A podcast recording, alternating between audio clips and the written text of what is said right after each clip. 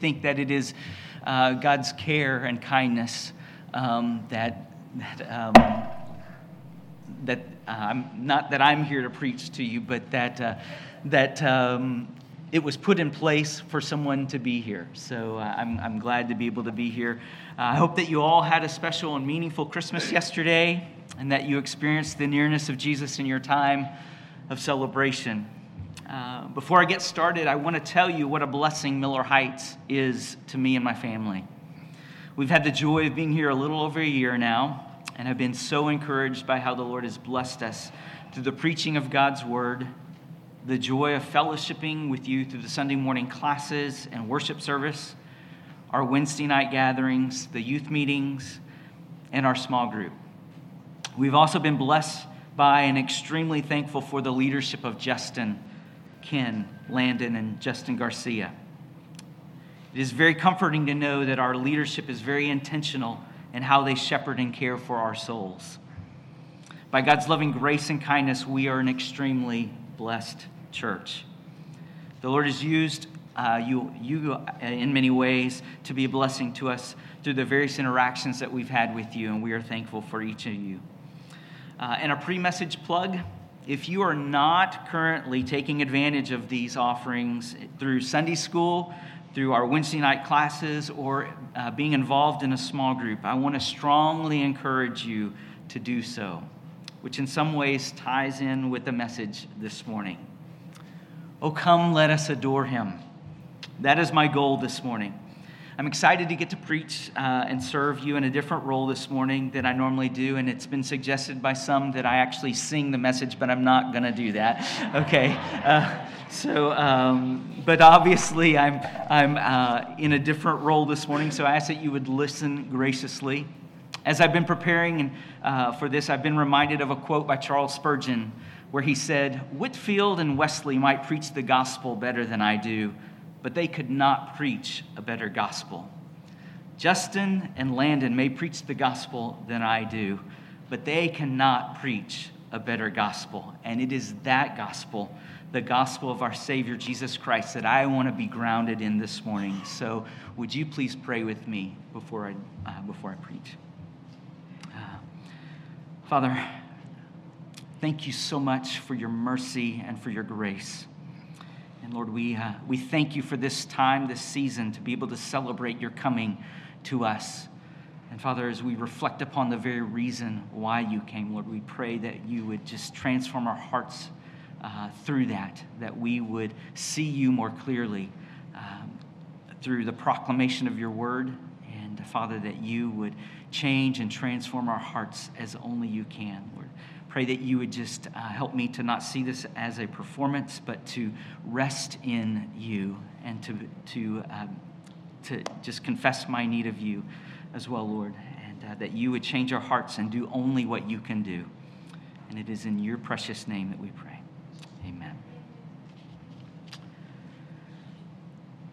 In thinking about and preparing for this message, I thought about our Christmas celebrations, how they can tend to be, in, uh, we can tend to get enthralled with a baby in a manger and all the feelings and the emotions that go with the arrival of a new baby.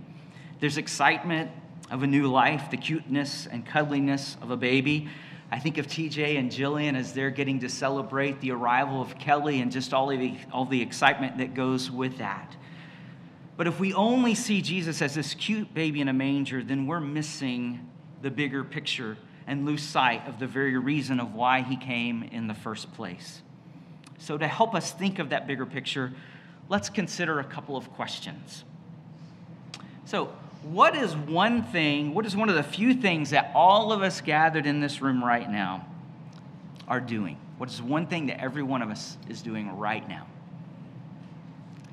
If you answered breathing, you're correct, because I hope that we're all breathing. okay, very good. Very good. Um, but what is something else? What is something that every one of this in this room is doing right now? What is it that we were created for? Okay, worship. Okay, so to help us answer the question of uh, that question, let's look at the Westminster Catechism, which asks, "What is man's primary purpose?" To glorify God and to enjoy Him forever. You see, we were created to worship. As Paul Tripp has said, we are always worshiping. The question is who or what are we worshiping? Tripp also states regarding worship that it is a practical concern that touches everything we think, desire, say, and do. It reaches the deepest levels of human motivation. It sits at the epicenter of our spiritual struggles. It is one of the underlying causes of the most important battles of the heart. It exposes the deepest wishes of our souls. It is at the very heart of why we were created. It expresses God's will for everyone who has ever taken a breath. It is the great moral dividing line, and it is the reason Jesus had to come. So, in other words, Christmas is about worship. The Christmas story is a confrontation of our misplaced worship. With this in mind, I'm going to address the topic of worship this morning. Imagine that. Um, so, the scripture, the scripture that I want to use to anchor us in God's word this morning is Romans 12, uh, verses 1 through 5. So, if you want to go ahead and turn in your Bibles to uh, Romans chapter 12, verses 1 through 5. If you're here and you don't have a Bible, um, by all means use the, the Bibles that are in the pew back racks there, and that's going to be on page 947. So Romans 9, excuse me, Romans 12, verses 1 through 5. I appeal to you, therefore, brothers, by the mercies of God, to present your bodies as a living sacrifice, holy and acceptable to God which is your spiritual worship. Do not be conformed to this world, but be transformed by the renewal of your mind, that by testing you may discern what is the will of God, what is good and acceptable and perfect. For by the grace given to me, I say to everyone among you, not to think of himself more highly than he ought to think, but to think with sober judgment, each according to the measure of faith that God has assigned. For as in one body we have many members, and the members do not all have the same function. So we, though many, are one body in Christ, and individually members one of another. In connection with this text, I'm going to use the phrase, Oh, come, let us adore him. We've sung that many times this morning, um, and uh, we see that a lot during this season. Oh, come, let us adore him. And so uh, we're going to see how we connect, oh, come, let us adore him, how that connects with Romans 12, verse 1. So, oh, come. Paul just gave us the instructions to present your bodies as a living sacrifice, holy and acceptable to God. Why? As your spiritual act of worship. So, first, we must come, but what is it that we come to do? We come to worship and adore. And Landon gave me a great quote. You see it up there. Um, so I want to give him uh, kudos to that uh, in helping me prepare. He, he said, We cannot adore if we don't come. But the goal is not just coming, it is to adore. So thank you, Landon. Um, so we were created to worship, but we can only truly worship how? By the mercies of God. So we come to worship, we come to adore by the mercies of God.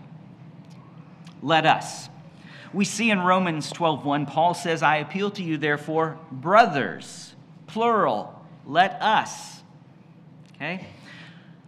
We also see this let, let us motif addressed by Paul just a little further in the text in verses 4 through 5, where he says, For as in one body we have many members, and the members do not all have the same function. So we, though many, are one body in Christ, and individually members one, one to another. We need each other. I was greatly served, as I hope you were, by the series that we recently went through on why we gather. If you missed that series, I highly encourage you to listen to them. You can go back and you can find those links on our website. But in that series, we learned that we gather to glorify God. We glorified a feast on God's word proclaimed. We gather to celebrate the ordinances we gather to pursue unity together because we need each other and as an appetizer for the final meal.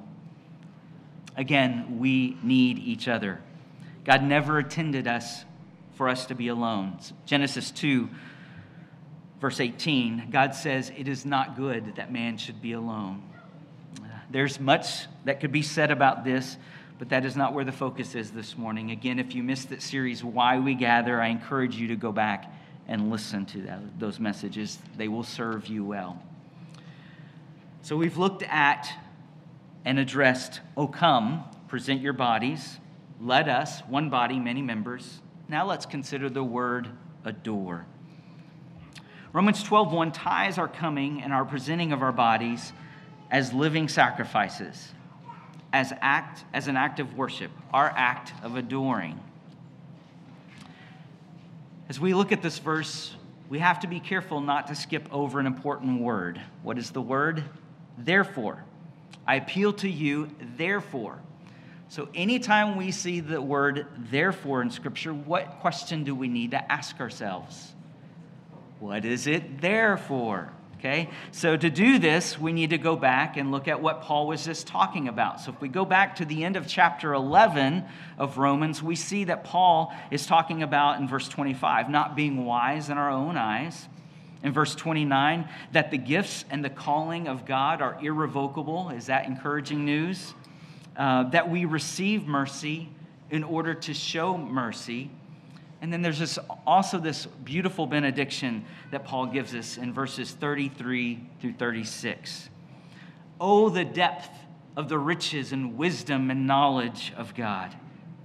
How unsearchable are his judgments and how inscrutable his ways. For who has known the mind of the Lord, or who has been his counselor, or who has given him a gift that he might be repaid? For from him and through him and to him, are all things. To him be glory forever. Amen. This benediction pro- provides the fuel for our adoration and worship as we consider the depth of the riches and wisdom and the knowledge of God and the mercy in which we have received. You see, our theology, our study of God, leads us to doxology, to praise of God.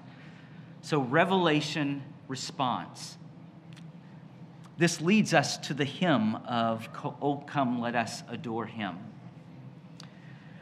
So, as we study God's word and he makes himself known to us through revelation, then our response should be praise, adoration, and all to the glory of God who has made himself known. We were created to worship and to glorify him. Oh, come, let us adore him. The reason that Jesus came was to address our worship problem, then we must consider that something went wrong. Okay?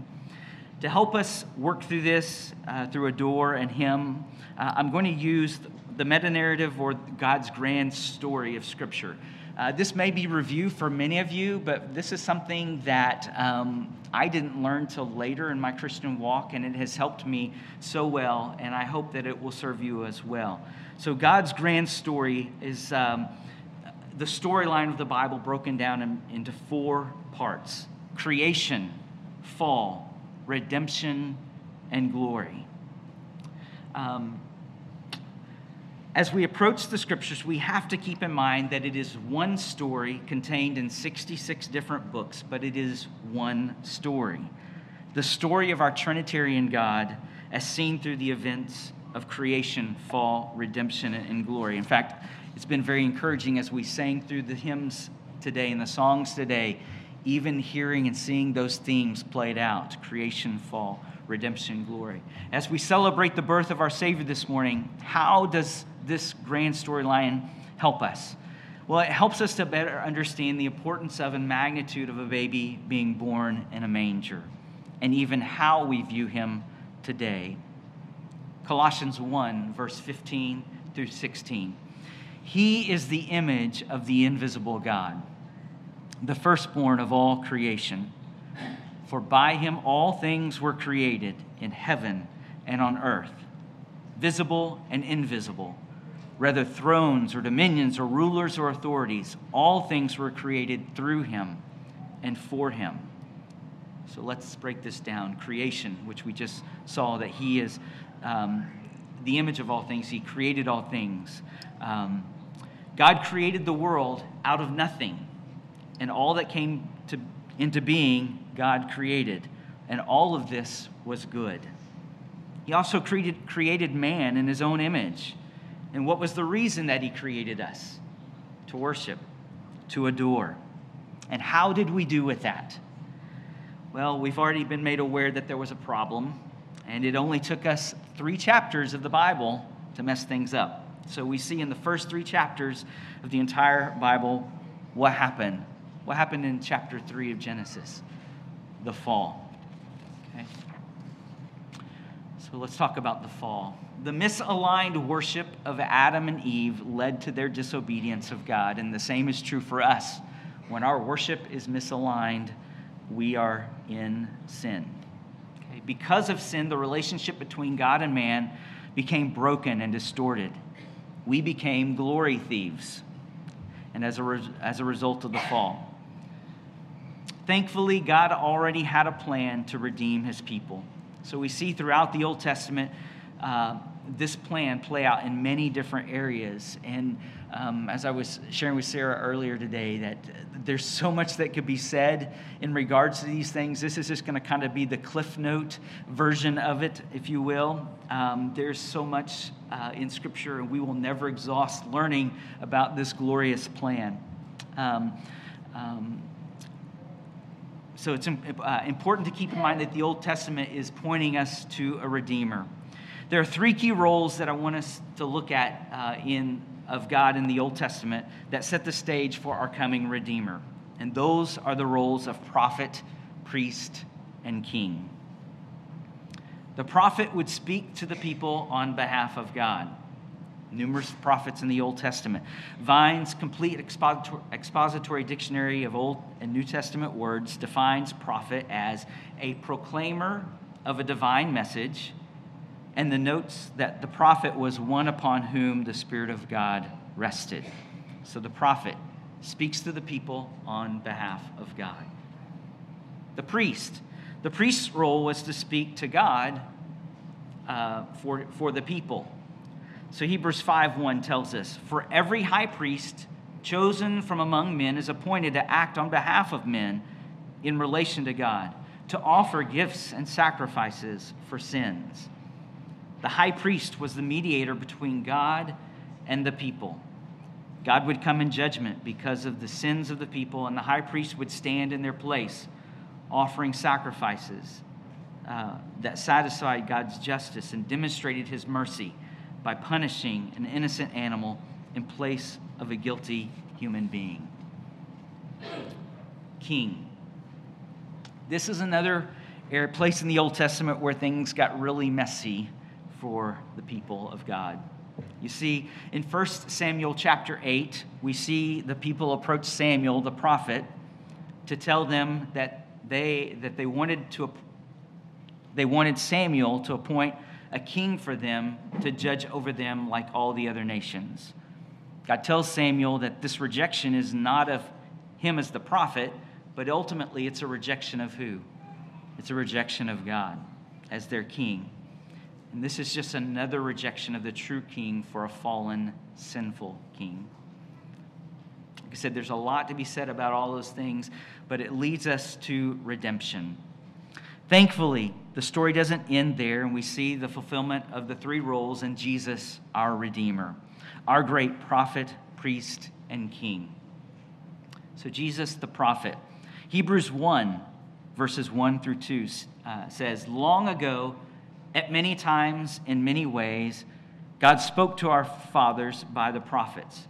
But in these last days, he has spoken to us by his Son, whom he appointed the heir of all things, through whom he created the world. Jesus, being God in the flesh, spoke God's very words to the people. You have heard it said, but I say to you, or again, come to me, all who labor and are heavy laden, and I will give you rest. Um, that harkens back to the study that we just did, gentle and lowly. And I, I don't know about you, but there were numerous times through that study where um, I just was compelled, inspired by what was being written and talked about, our Savior, uh, just to, to want to worship and to adore. But Jesus, our prophet, is also our great high priest. 1 Timothy 2 5 for there is one God, and there is one mediator between God and men, the man, Christ Jesus. Hebrews 10 19 through 25. Therefore, brothers, since we have confidence to enter the holy places by the blood of Jesus, by the new and living way that he opened for us through the curtain, that is, through his flesh, and since we have a great priest over the house of God, let us draw near with a true heart and full assurance of faith, with our hearts sprinkled clean from an evil conscience and our bodies washed with pure water. Let us hold fast the confession of our hope without wavering, for he who promised is faithful. And let us consider how to stir up one another to love and good works, not neg- neglecting to meet together, as is the habit of some, but encouraging one another all the more as you see the day drawing near. Our great high priest, in fact, we hear the, the draw near, oh come, let us adore motive uh, in that passage as well. Let us draw near with a true heart and full assurance of faith. Okay. Jesus, our King. Jesus is the King that reigns on David's throne forever. The one for whom Revelation 19 16 speaks as the King of Kings, the Lord of Lords. The one to whom every creature in heaven and on earth and under the earth and in the sea and all that is in them say, To him who sits on the throne and to the Lamb be blessing and honor and glory and might forever and ever. Oh, come, let us adore him. Jesus, our great prophet, priest, and king. He is the one for whom we were created to worship and adore. So, as we wrap up redemption of the grand storyline, let's look back at Romans 12:1, where Paul instructs us to present our bodies as living sacrifices. And how do we do that? by the mercies of God, so that they're holy and acceptable to God. So, the only way that our offerings are holy and acceptable to God is by the mercies of God through our Redeemer Jesus. The only way worship is redeemed is through Jesus. And the only way we are redeemed is through Jesus, the Redeemer. Glory. The culmination of the grand storyline is and will be glory. We still live in a fallen world. Uh, for those of us who are in Christ, we live in the already and not yet, something else that could be talked about uh, so much um, and is helpful to think about the already and the not yet. Uh, we've already been redeemed, but we still struggle with the stain and effects of sin. There's coming a day when we will no longer be encumbered by sin and our worship will be pure. I will end the message with a picture of this, but before I do, I want to share with you a little, about, little bit about why I feel creation, fall, redemption, and glory matter. Why does this matter? This matters because it helps us to know why we were created, creation. We were created to worship God. It reminds us that because of disobedience, sin entered the world in which we live. As we struggle with, with sin, we are reminded that God, in His grace and mercy, sent us a Redeemer, and that we will one day worship him as we were originally created, without sin, and to worship him in all his glory. Oh, how I long for that day. All of this lays the foundation for which we come and adore him. So, if our theology leads us to doxology, then we must take into consideration uh, what it is that we are studying. This ties into another role that we all have in our lives and we don't often think about, and that is one of a dietitian. Did you know that you're all dietitians? Yes, we're all dietitians, okay? Um, just as we've been made aware of what we are eating, so too we must be aware of what we are studying. I recently heard in a podcast this concept uh, addressed as a theological dietitian. Has really got me thinking. Uh, I know that I'm not the best dietitian when it comes to what I eat, and therefore I need help. So, too, I need help when it comes to what I study and am learning. This, is, again, is where I am thankful for our leadership and the care and intentionality that they have in considering what we study. This is something that I take very seriously as I consider the songs which we sing on Sunday morning. With this idea of theological dietitian in mind, let me share with you some concerns as well as what I hope will be some practical points of application. Concerns. We live in a time where we do not lack for resources. We have so much available to us via the internet. Um, just it's amazing to me what, what we have at our fingertips, um, the resources that we have. Some of those are good and some of those not so good. A dangerous thing to do is to Google, especially when it comes to medical things. Don't Google, it's very dangerous, okay? uh, but so some of the resources are good, some of them not so good. Uh, in terms of resources that would help us in our spiritual walk, uh, there are some resources where the gospel is very clear, and others that are more focused on man and not on God. It is very important that we are aware of and give intentional thought to what we are studying or listening to. This is one of the key roles that I have as the one who puts songs before us and singing and worship. Our songs teach theology, and it is important that we are aware of what we are singing and listening to. Unfortunately, not everything that is labeled Christian um, is theologically accurate. I know that's uh, catches you by surprise, but we've got to be aware of that. Um, this can be a little touchy because I never want to come across as a theology snob. We need to be careful that we don't worship our theology, but theology is very important. Um, Paul admonishes us in 1 Timothy 4:16 to watch our life and to watch our doctrine. We must be careful with our theological diet. This is where I strongly encourage you to be accountable with others with what you are studying. Again, this is why we need each other. And more importantly, we need the sound teaching of God's word. Not our feelings, not our experiences, but the sound teaching of God's word. I like to vet what I study and read, and I, use, I like to utilize Justin and Landon for this as well as other trusted resources. So use the body. Uh, I will provide some resources here in a moment, but use those resources available to us. When it comes to worship music, this can get really messy really quick, okay? I'll just leave it at this right now. I'm not really a big fan of contemporary Christian radio, as what I hear are songs that are more focused on man and what uh, and rather than what uh, and what God can do for me, rather than on who God is. Um, this is where theological discernment is so important. I'm very int- intentional about the songs that I choose for our gatherings. I know that over the past year, I've introduced several new songs that I hope have served you well. And I will continue to do this as there are many great songs that I would love to teach us and am prayerful that will encourage you and encourage us as a body. But as a side note, let me say this. I think it's very important that we do not lose sight of the many great hymns and songs of our faith that we have in our past. In fact, we had one of those this morning, and I'm so thankful uh, to Sarah for pulling that out. Tell me the story of Jesus. Um, that was not one that I grew up hearing, but it's a great hymn of our, of our past. And so I think it's very important that we not lose sight of that. These great hymns of our past should, uh, they have and should continue to serve the church well throughout many years to come. I would uh, also challenge all of us, young and old alike, not to get stuck in an era.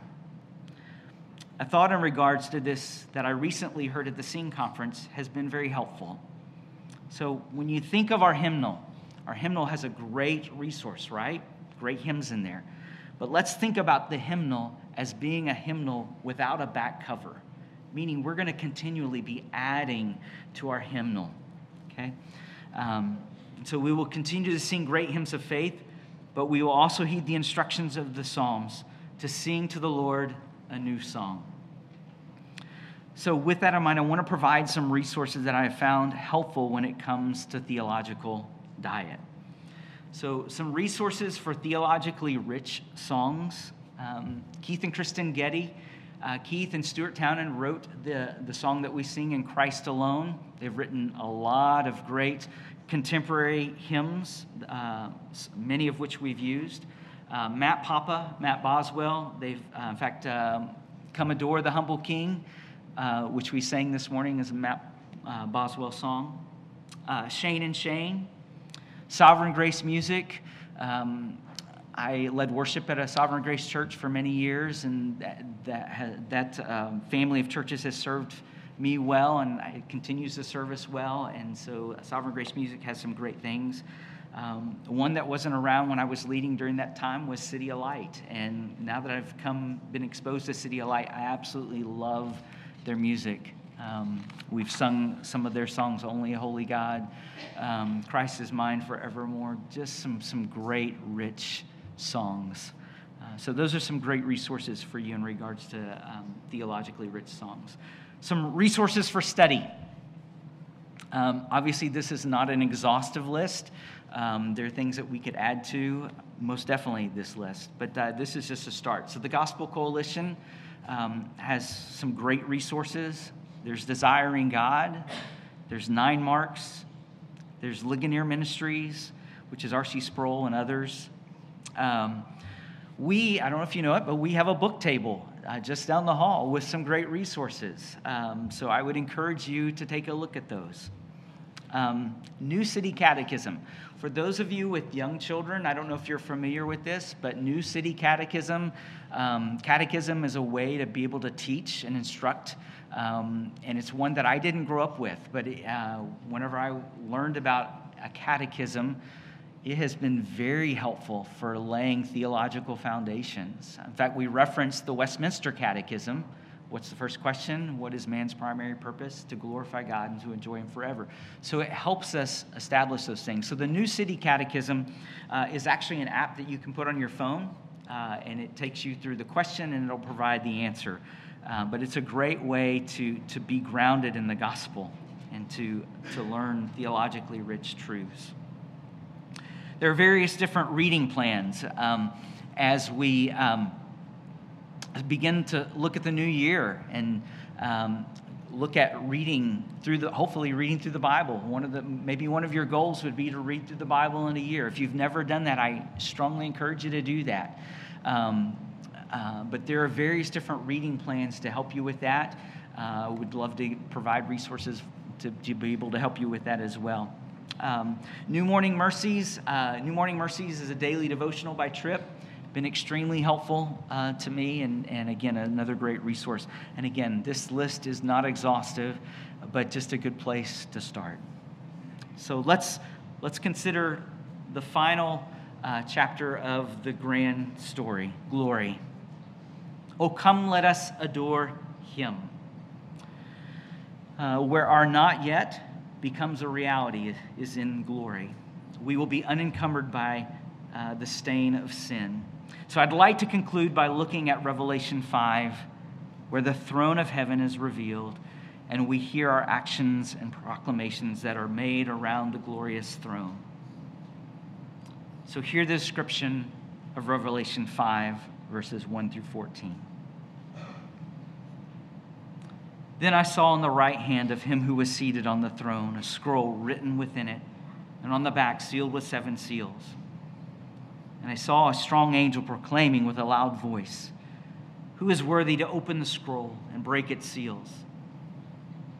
And no one in heaven or on earth or under the earth was able to open the scroll or to look into it. And I began to weep loudly because no one was found worthy to open the scroll or to look into it. And one of the elders said to me, Weep no more. Behold, the lion of the tribe of Judah the root of David, has conquered so that he can open the scroll and its seven seals. And between the throne and the four living creatures and among the elders, I saw a lamb standing as though it had been slain, with seven horns and with seven eyes, which are the seven spirits of God sent out into all the earth. And he went and took the scroll from the right hand of him who was seated on the throne. And when he had taken the scroll, the four living creatures and the 24 elders, fell down before the Lamb, each holding a harp and golden bowls full of incense, which are the prayers of the saints. And they sang a new song, saying, Worthy are you to take the scroll and to open its seals. For you were slain, and by your blood you ransomed people for God from every tribe and language and people and nation. And you have made them a kingdom and priests to our God, and they shall reign on the earth. Then I looked, and I heard around the throne and the living creatures and the elders the voice of many angels, numbering myriads of myriads and thousands of thousands, saying with a loud voice, Worthy is the Lamb who was slain to receive power and wealth and wisdom and might and honor and glory and blessing. And I heard every creature in heaven and on earth and under the earth and in the sea and all that is within them, saying, To him who sits on the throne and to the Lamb be blessing and honor and glory and might forever and ever. And the four living creatures said, Amen. And the elders fell down and worshiped. Oh, come, let us adore him. How I long